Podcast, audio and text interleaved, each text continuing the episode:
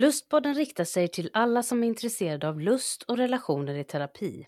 Podden leds av religionshistorikern och teologen Leif Karlsson och Hanna Möllöss som är legitimerad barnmorska, legitimerad psykoterapeut samt har flera auktorisationer i sexologi.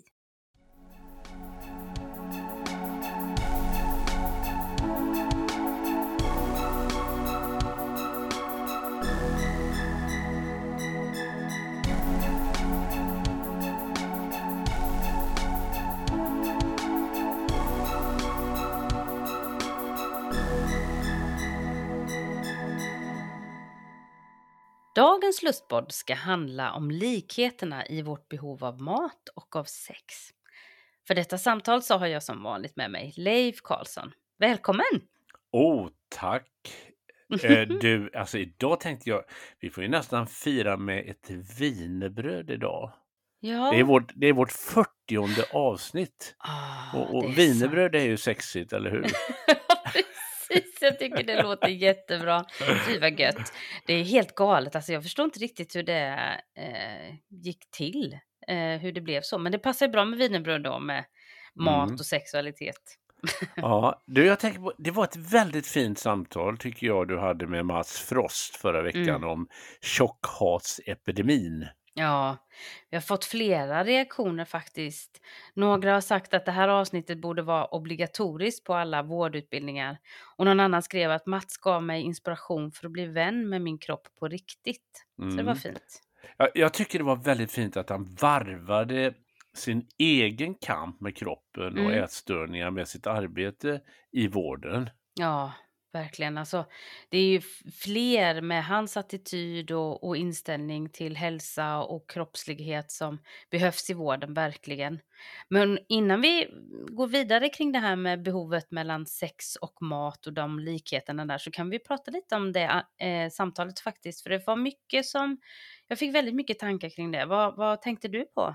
Ja, alltså, det kanske låter lite drastiskt här men mina tankar gick till rasideologier som vi har sett mm. under arton- och nittonhundratalet och de förödande följder som de har fått, bland annat förintelsen, och det kanske ja. låter väldigt drastiskt. Jag har ju själv skrivit en bok just om antisemitism.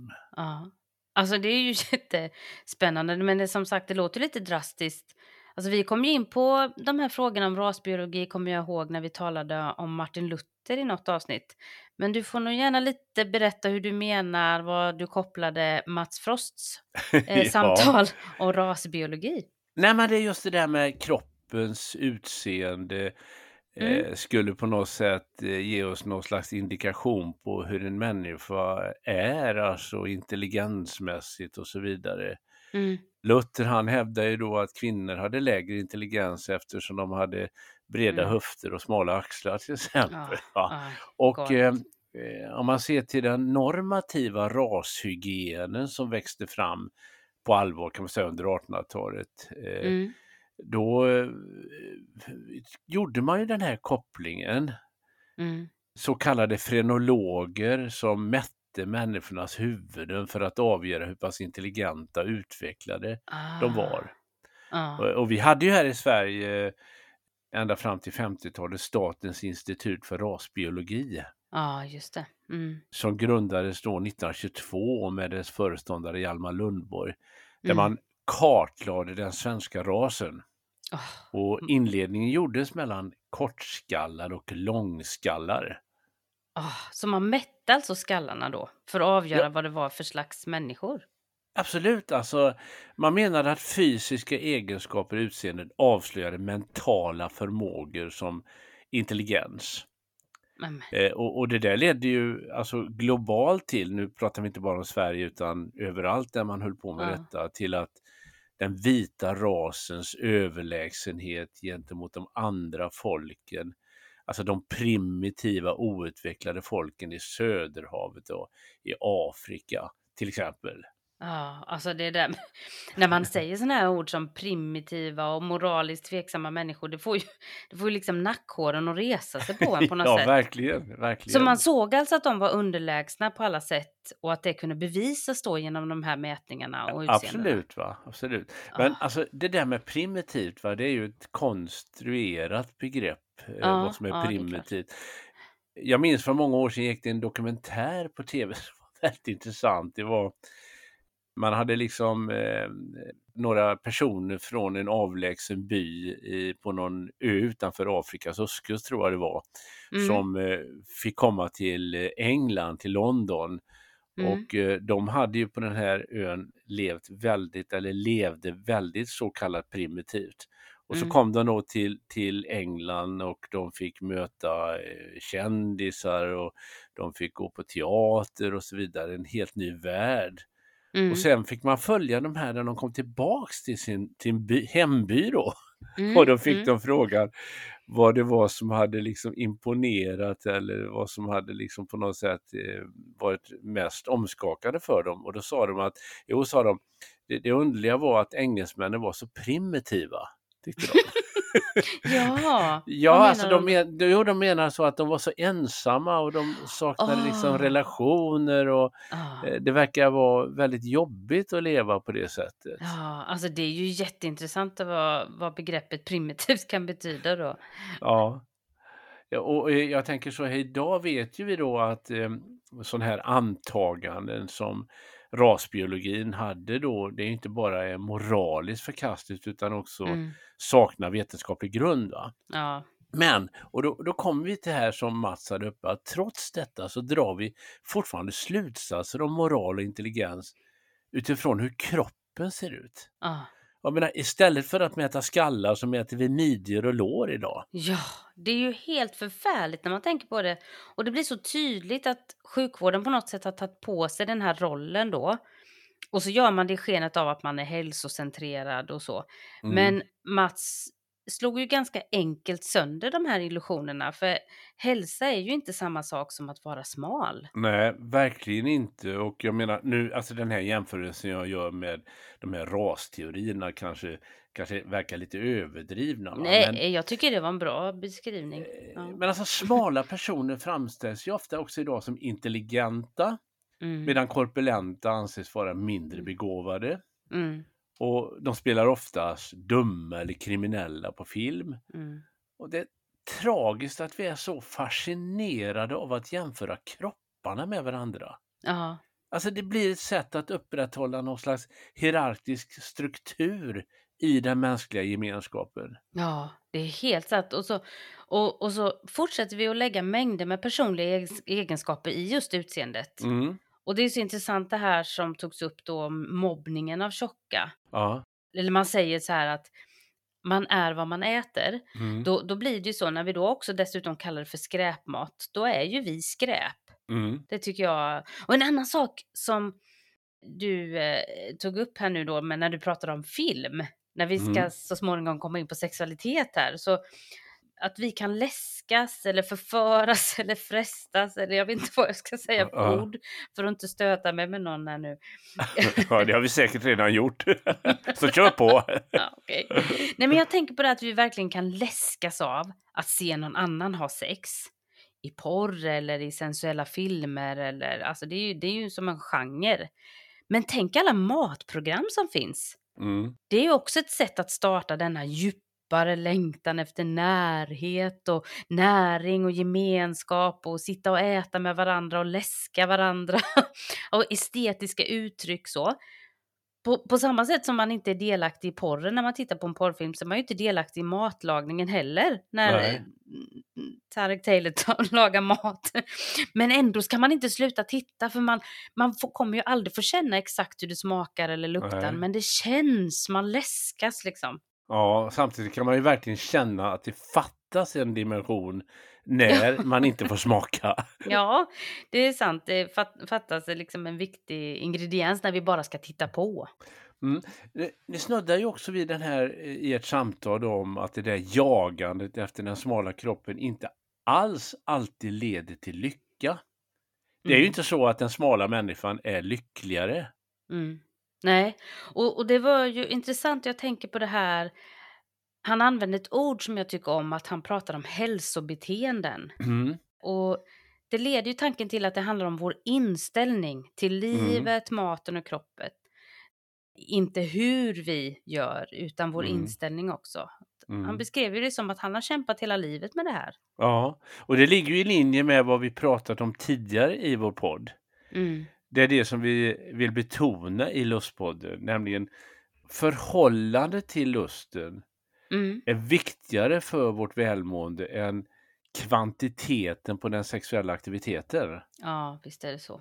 Mm. Du har ju deklarerat att vi ska tala om relationen mellan sex och mat idag. Mm. Vill du utveckla det lite? Jo, men alltså, då, jag tänker så här, jag har ju jobbat som barnmorska i många år och jag har lagt till flera hundratals barn till bröstet efter att de har blivit förlösta. Mm. Och jag tänker, där blir det så tydligt på vårt behov av mat och näring mm. Mm. och det som faktiskt kallas föda. Mm. Det är ju ibland de första behoven som gör sig påminda i det mänskliga livet.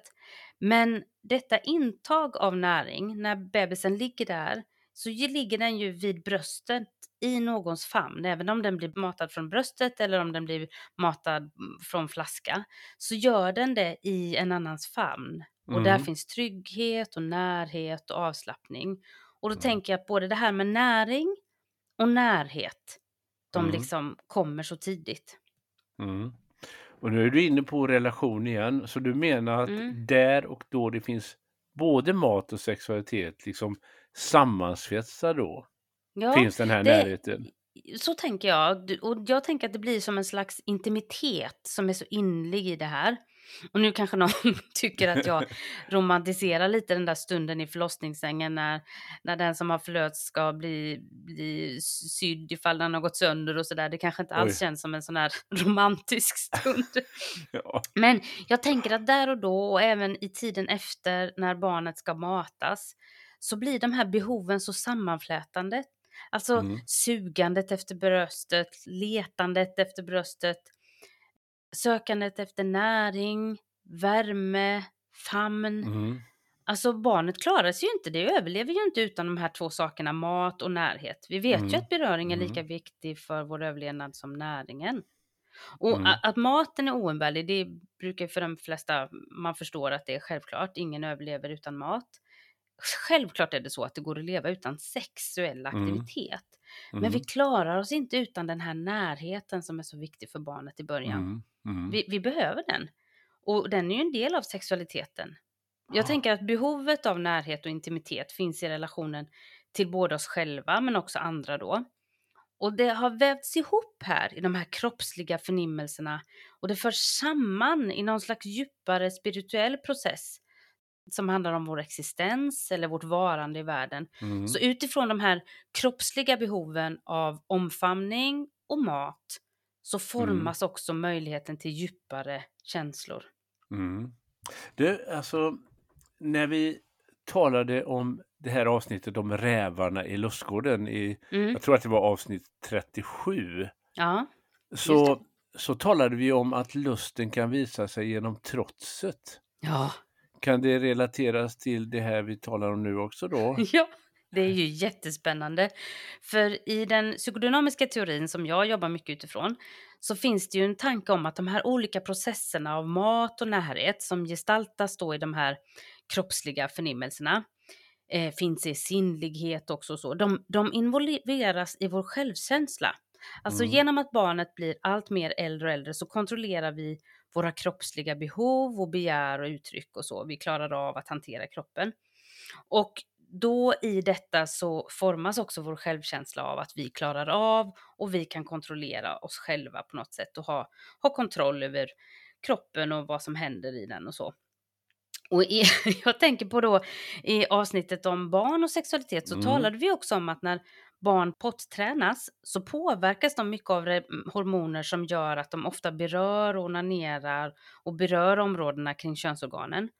Och det här sker ju inte sällan runt omkring treårsåldern också där, där det finns jättemycket trots, eller hur? Mm. Mm, mm. Och, och då kan vi ju trotsa genom att inte vilja ha sex, som vi pratade om då i det här avsnittet som du hänvisar till. Men jag mm. tänker också att vi kan trotsa när vi är små och när vi är stora också genom att inte äta. Så det finns ju ingenting som kan frustrera en förälder så mycket som mm. ett barn som vägrar öppna munnen. Alltså mm. det är ju verkligen att visa sin ilska och sina gränser och sitt motstånd. Mm, mm. Ja. Och så har ju det här, jag menar, när barnet är kanske tre, fyra år så får de ofta syskon eller så. Ja, ah, just det. Och, och då måste ju de brottas med svartsjuka också och allt ah. vad det innebär. Alltså det finns så många saker i den här tidiga tiden i barns liv som ger kroppsliga förnimmelser.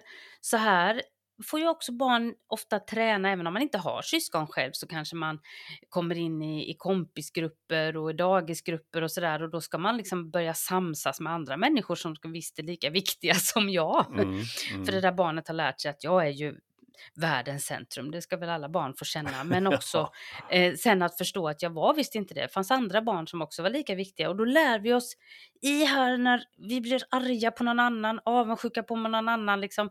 Då lär vi oss också att träna oss i ilska och längtan efter att få vara viktiga. Så allt det här, det berör ju också vår eh, kropp och vår sexualitet. Mm. Men du, jag tänker på det här att eh, det är också så att vi kan ha både sex och äta mat av flera olika anledningar eller orsaker. Ja, ja det stämmer ju så. Alltså, det är ju, vi kan ju äta för vi är hungriga mm. eller att vi behöver energi. Men nej, det kan också vara att vi behöver tröst, mm. vi kan frossa, vi kan späka oss, vi kan äta för att andra äter, mm. eh, vi kan äta i vår ensamhet, vi kan drivas i både mat och sex av alla de här olika sakerna. Mm. Vi kan drivas mm. av njutning mm. eller plikt, mm. måsten eller eh, att vi vill späka oss. Alltså, så att det, det finns så många likheter där. Mm. Mm. Alltså jag tänker på att eh, jag, jag satt faktiskt och tänkte, jag tror att det är Anthony Giddens som säger att eh, uh-huh. man kan dricka kaffe tillsammans med någon av åtta, nio olika orsaker. Uh-huh. Se, det, ja. det är ja. Men du, jag tänkte, det är viktigt det här med att betona måltidens betydelse för lust och gemenskap. Mm. Jag menar, alltså mm. mat handlar ju inte bara om näringsintag. Nej, nej. Måltiden har en stor betydelse i, i olika religioner som mm. en del av väsentliga riter, att äta tillsammans, skapa gemenskap och delaktighet på olika plan. Just det. Ja.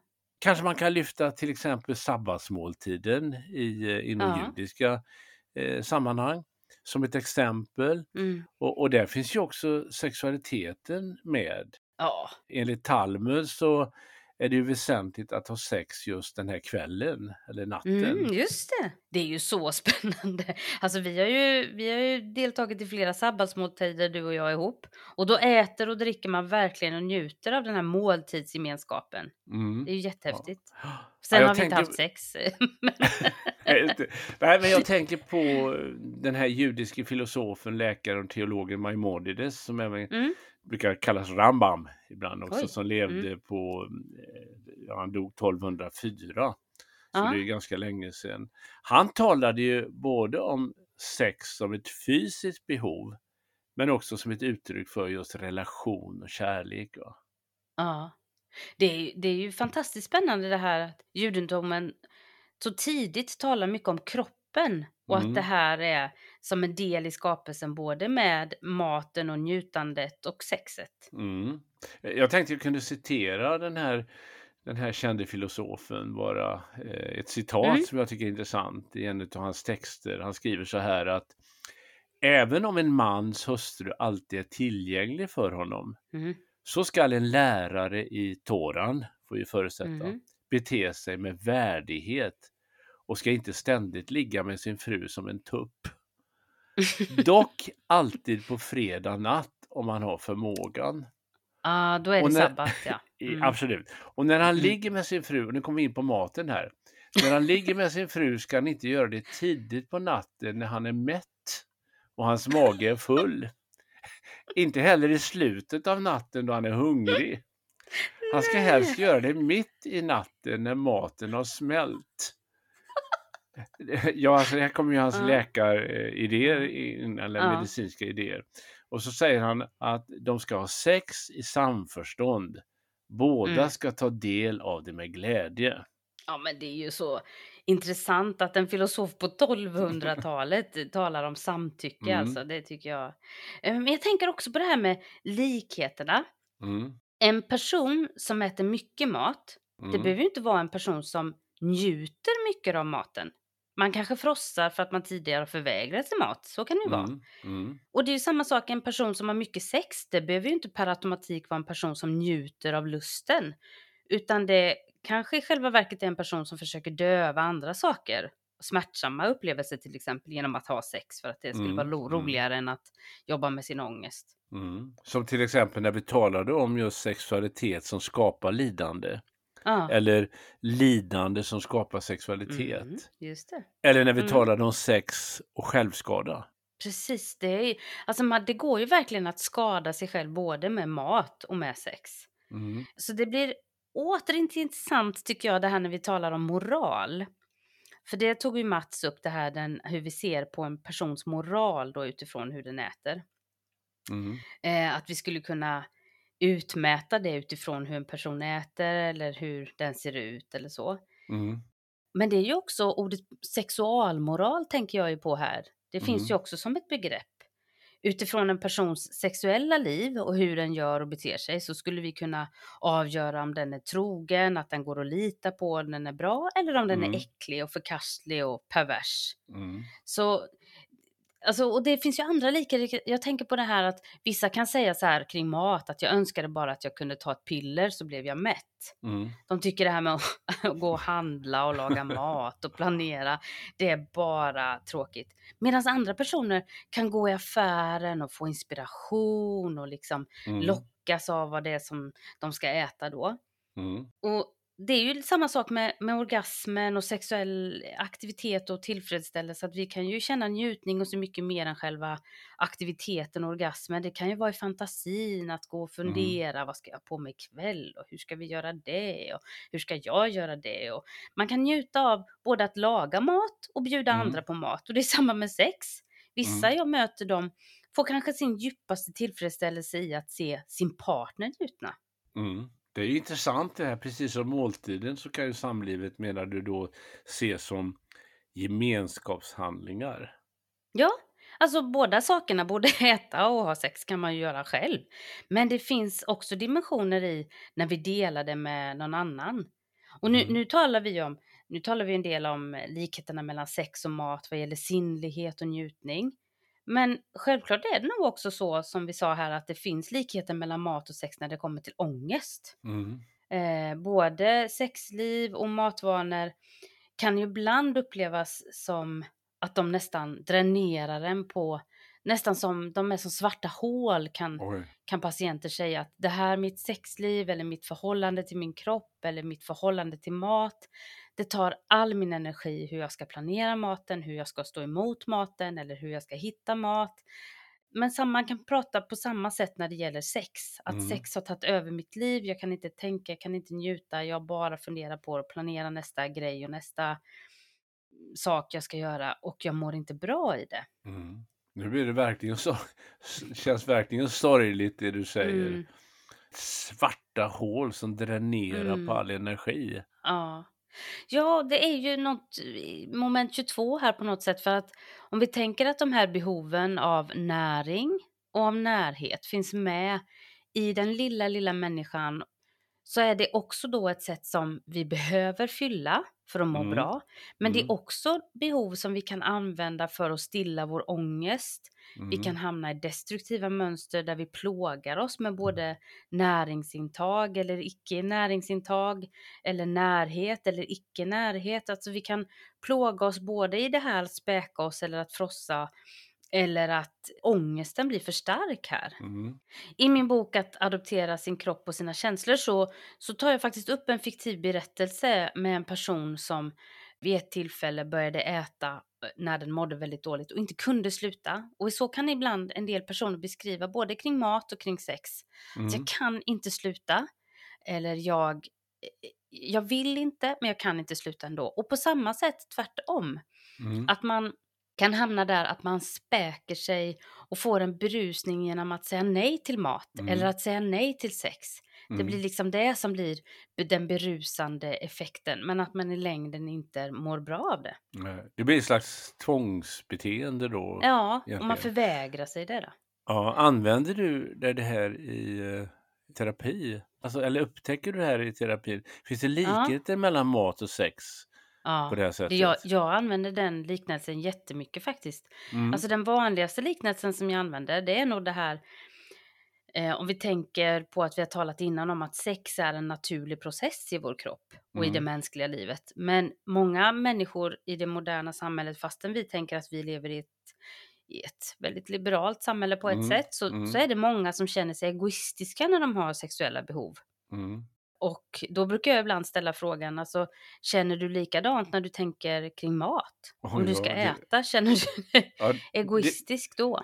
Det låter ju intressant tycker jag. Ja, för att det är klart att vi behöver socialiseras och vi behöver ta hänsyn till andra och allt det där.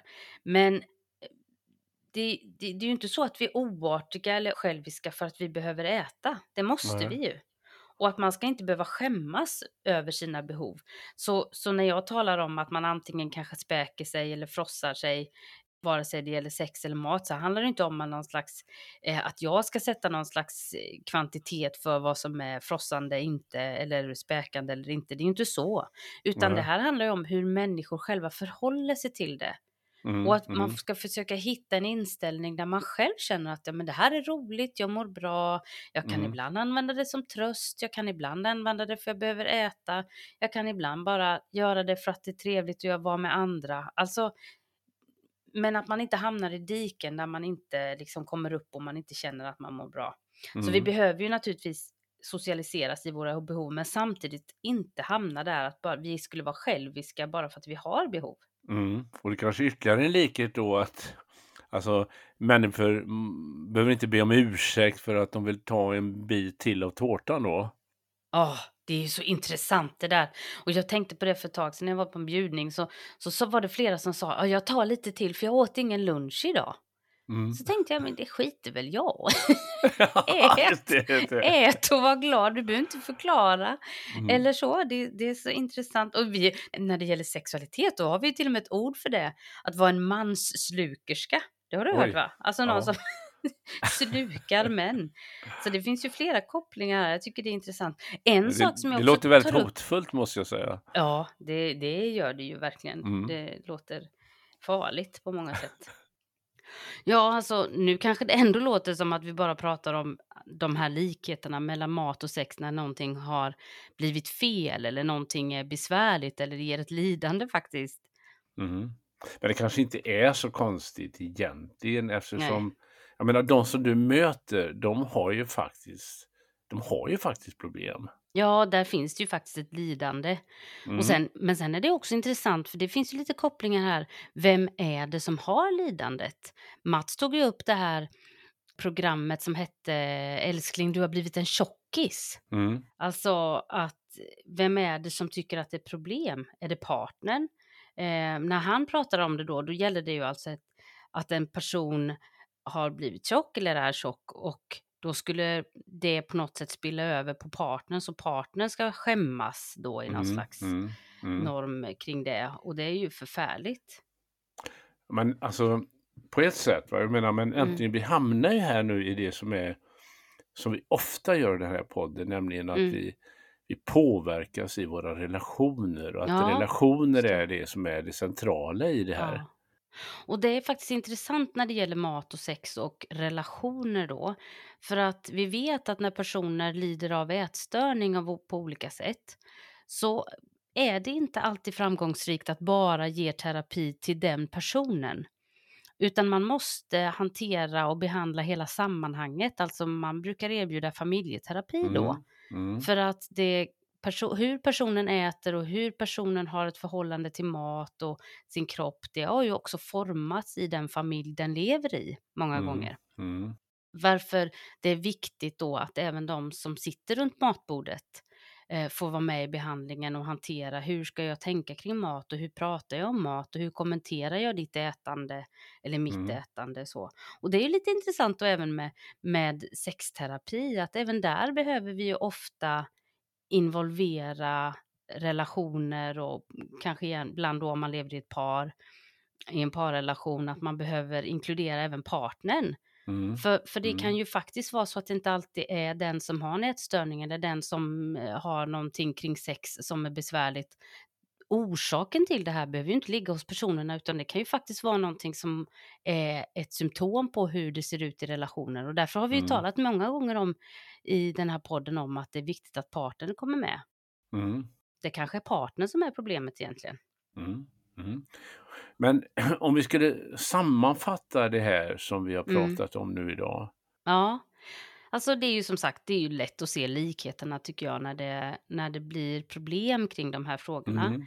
Men jag tycker det som är viktigt att ta med från det här avsnittet, det är just det här att i sexualiteten, i vårt behov av mat och närhet och sex, så finns njutning, livslust och kroppslighet. Och det förenas på något sätt allt det här i vår aptit på livet och på varandra och oss själva. Mm. Och, och då tycker jag det är så intressant. Jag tycker det är så fascinerande.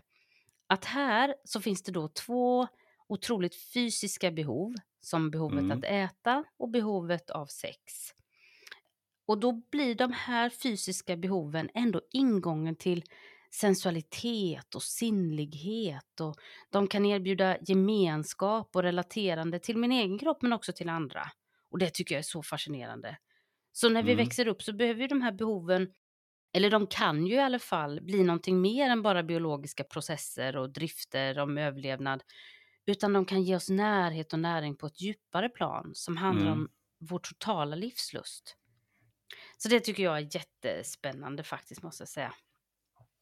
Men du Leif, det har varit jättespännande att ha det här samtalet Abs- med dig. Absolut, jag ja. tycker det var ett väldigt, väldigt intressant måste jag ja, säga. Ja, och jag tycker du hade otroligt fina funderingar kring rasbiologi, det ska jag ta med mig, det tyckte jag var mm. väldigt bra. Eh, du, nu är det så, vi har pratat lite om relationer här och nästa gång så kommer vi lite byta spår och prata om en annan typ av relationer mm. som betyder mycket för många. För jag har ibland hört i parterapi att någon kan säga att om valet står mellan att vara kvar med min partner och att ha kvar min häst eller mitt husdjur så kommer det inte vara ett svårt val. Då kommer jag välja min häst. Ja, det eh, låter och, väldigt brutalt måste jag ja, säga. Men, det ja, det kan man verkligen säga. Och jag, eh, har, jag är inte sådär jättebekväm med djur så jag har bjudit hit Veronica Höglund så ska vi samtala kring djur och relationen till djur. Hon har haft mycket djur genom sitt liv och har ägt hästar och så. Ja, vad spännande. Så det ska bli spännande. Mm.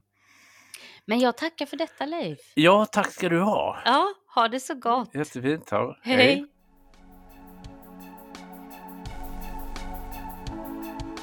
Du har lyssnat till Lustpodden. För mer information och tips från programmet så hänvisar vi till lustpodden punkt se. Där kan du också kontakta oss om du vill vara med och berätta din berättelse om lust och relationer i terapi. Signaturmelodin är skapad av Johan Nilsson och redaktör och producent och ansvarig för klippning är Julia Linde.